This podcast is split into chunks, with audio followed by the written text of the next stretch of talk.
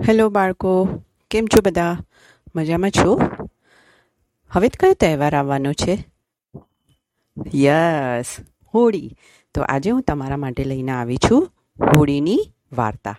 તો આપણે હોળી શું કામ મનાવીએ છીએ, એની પાછળ શું વાર્તા છે, તે બધું જ આજે હું તમને સમજાવીશ. તો ચાલો શરૂ કરીએ આજની વાર્તા, હોલિકા દહન.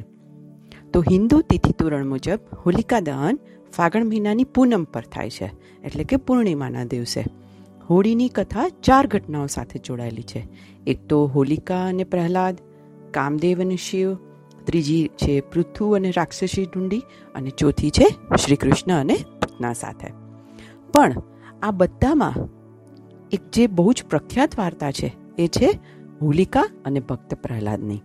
કારણ કે એના જ લીધે આપણે જે હોલીમાં આગ પ્રગટાઈએ છીએ એ એના જ લીધે કરવામાં આવે છે. તો ચાલો આપણે સાંભળીએ હોલિકા દહનની વાર્તા અને એમાં પણ ખાસ ભક્ત પ્રહલાદ અને બહેન હોલિકાની વાર્તા. તો આ ઘટના હોલિકા દહન કરી અને ભક્ત પ્રહલાદના બચવાની ખુશીમાં ધૂળેટી મનાવવામાં આવે છે. એની પણ છે. તો ચાલો શરૂ કરીએ આપણી હોળીની વાર્તા.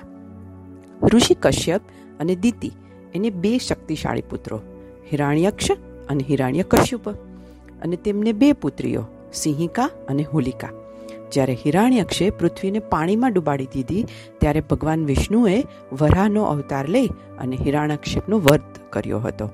હવે લંકા જતા સમયે હનુમાનજીએ સિંહિકાનો વધ કર્યો હતો. આમ હોળીની કથા હિરણ્યકશ્યપુ અને હોલિકા સાથે જોડાયેલી છે. હવે એક વખતની વાત છે. હિરણ્ય કશ્યપુ ત્રણેય લોક ઉપર વિજય મેળવવા માટે બ્રહ્માની તપસ્યામાં લીન હતા. અસુરરાજ હિરણ્યકશ્યપની તપસ્યાથી પ્રસન્ન થઈ અને બ્રહ્માજીએ કીધું કે તારે જે વરદાન માગવું હોય તે માગ. ત્યારે હિરણ્ય કશ્યપુએ કહ્યું કે મને તો અમર બનવી જવું છે, માટે તમે અમરત્વનું વરદાન આપો. બ્રહ્માજીએ તો કીધું કે આ તો શક્ય નથી, જે જન્મ પામે એ મરી, તો તું બીજું કંઈ માગ. પછી હિરણ્ય કશ્યપુએ કીધું કે તમારા દ્વારા બનેલા કોઈ પણ પ્રાણી, મનુષ્ય, પશુ, દેવતા, રાક્ષસ, નાગ વગેરેથી મારું મૃત્યુ ન થાય અને હું ખાલી સર્વ જીવો ઉપર રાજ કરું. મને દિવસે કે રાત્રે કોઈ મારી ના શકે, ન તો ઘરની અંદર કે ન તો ઘરની બહાર. તેમજ કોઈ પણ અસ્ત્ર કે શસ્ત્ર ના ઉપયોગથી મને મારી ના શકે કે ના તો પૃથ્વી ઉપર, ના તો આકાશમાં, ના ભૂગર્ભમાં કે ના સ્વર્ગમાં. કોઈ જ મારી ના શકે અને હું જાતે જ મરું, એવું વરદાન આપો. બ્રહ્માજી તો તથાસ્તુ કહીને અદ્રશ્ય થઈ ગયા. જ્યારે હિરણ્ય કશ્યપ તપસ્યામાં લીન હતો, એ દરમિયાન દેવોએ અસુરો ઉપર આક્રમણ કર્યું અને રાક્ષસોને હરાવી દીધા.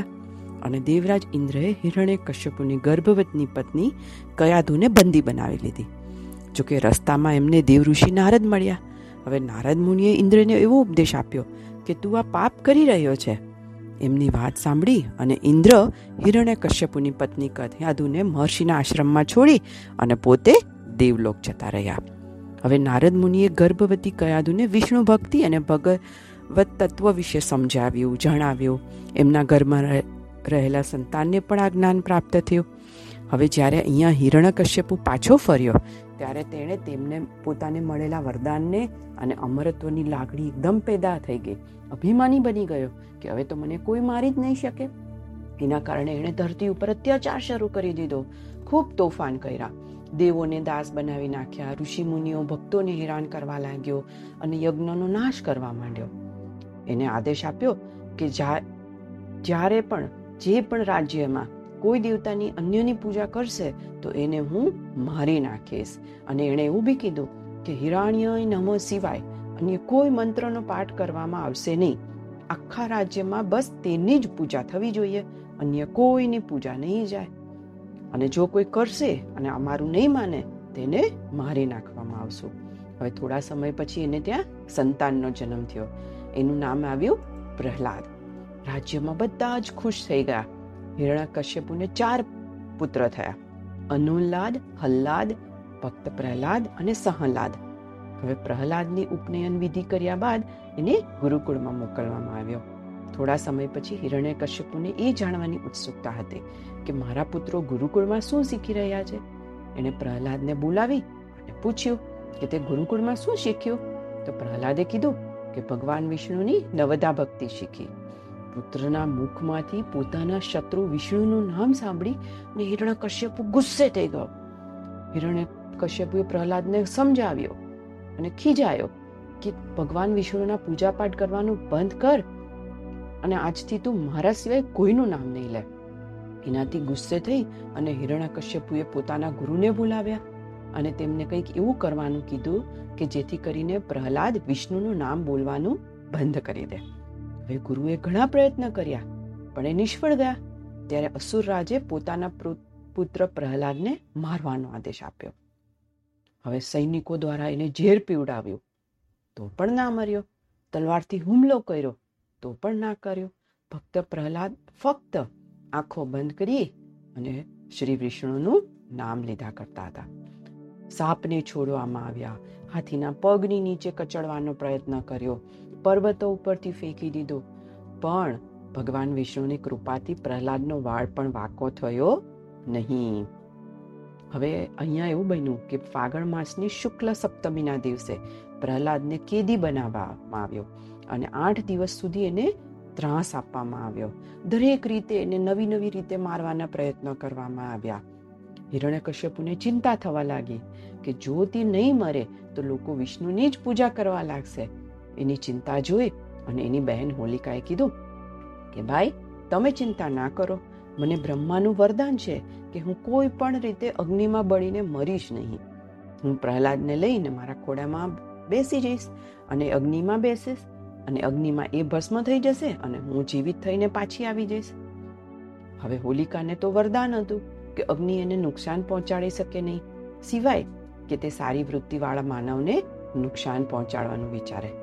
પણ હોલિકા આ વાત ભૂલી ગઈ. એ પોતાના ભત્રીજા પ્રહલાદને ખોડામાં લઈ અને અગ્નિમાં બેઠી. હવે જે દિવસે બેઠી ને એ દિવસે કયો દિવસ હતો? ફાગણ મહિનાની પૂનમ.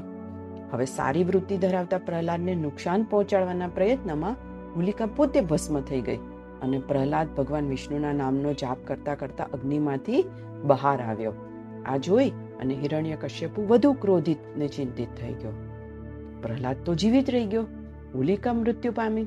આ ઘટના પછી હિરણ્ય કશ્યપુએ પ્રહલાદને સ્તંભ સાથે બાંધી દીધો. પછી ભરી સભામાં પ્રહલાદને પૂછ્યું કે તું કોના બળ પર મારા આદેશની વિરુદ્ધ કામ કરે છે? ત્યારે ભક્ત પ્રહલાદે કીધું કે તમે તમારો આ અસુરી સ્વભાવ છોડી દો. દરેક પ્રત્યે પ્રેમનો ભાવ લાવવો અને એ જ આપણી ભગવાનની પૂજા છે. હિરણ્ય કશ્યપુએ ગુસ્સામાં કહ્યું, તું મારા સિવાય બીજા કોઈને જગતનો માલિક બનાવે છે? ક્યાં છે તારો એ જગદીશ? શું એ સ્તંભમાં બંધાયેલો છે? એટલે તું એને ચોટીને ઊભો છે? આટલું કહી અને હિરણ્ય કશ્યપુએ સ્તંભ પર ધક્કો માર્યો. પછી ભયંકર અવાજ સાથે સ્તંભ ફાટ્યો અને એમાંથી એક ભયાનક સ્વરૂપ પ્રગટ થયું. જેનું માથું સિંહનું અને દળ માનવનું હતું. પીળી આંખો, મોટા મોટા નખ, વિશાળ ચહેરો અને તલવાર જેવી જીભ. આ શું હતું? વિષ્ણુ ભગવાનનો નરસિંહ અવતાર હતો. એણે ઝડપથી હિરણ્ય કશ્યપુને પકડી લીધો અને સાંજના સમયે ઉંબરા પર, એટલે કે ના દિવસ હતો કે ના રાત હતી ઉંબરા ઉપર, એટલે કે ના તો ઘરની અંદર કે ના તો ઘરની બહાર, પોતાની જાંગ પર બેસાડીને, એટલે કે નહીં તો જમીન પર, નહીં તો આકાશ પર. પોતાના નખથી, સાંભળજો હા બાળકો, શસ્ત્રથી નહીં, અસ્ત્રથી નહીં, એને ફાડી નાખ્યો. હવે પ્રહાર કરવા આવેલા એના હજાર સૈનિકોને ભગવાન નરસિંહે પોતાની હજાર ભૂજાઓ અને નખરૂપી સહસ્ત્રોથી મારી નાખ્યા. ત્યારે ક્રોધથી ભરેલા ભગવાન નરસિંહ સિંહાસન બેઠા અને પછી પ્રહલાદે એમને દંડવત પ્રણામ કર્યા અને પ્રાર્થના પૂજા કરી પ્રહલાદનો રાજ્યાભિષેક કર્યો અને પછી ભગવાન નરસિંહ ચાલ્યા ગયા. આમ બાળકો, તે દિવસથી દર પૂનમે, એટલે કે ફાગણ મહિનાની પૂનમે હોલિકા દહન કરવામાં આવે છે અને બીજે દિવસે બધા એના ખુશીમાં ધૂળેટીનો ઉત્સવ મનાવે છે. એટલે હોલિકા દહનની પાછળ વાર્તાનો બોધ શું છે?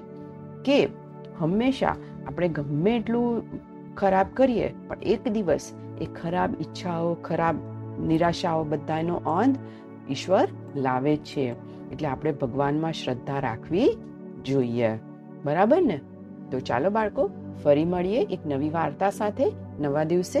ત્યાં સુધી બધાને ગુડ નાઇટ ગુડ બાઇટ અને do take care of yourself બધાને હેપી હોલી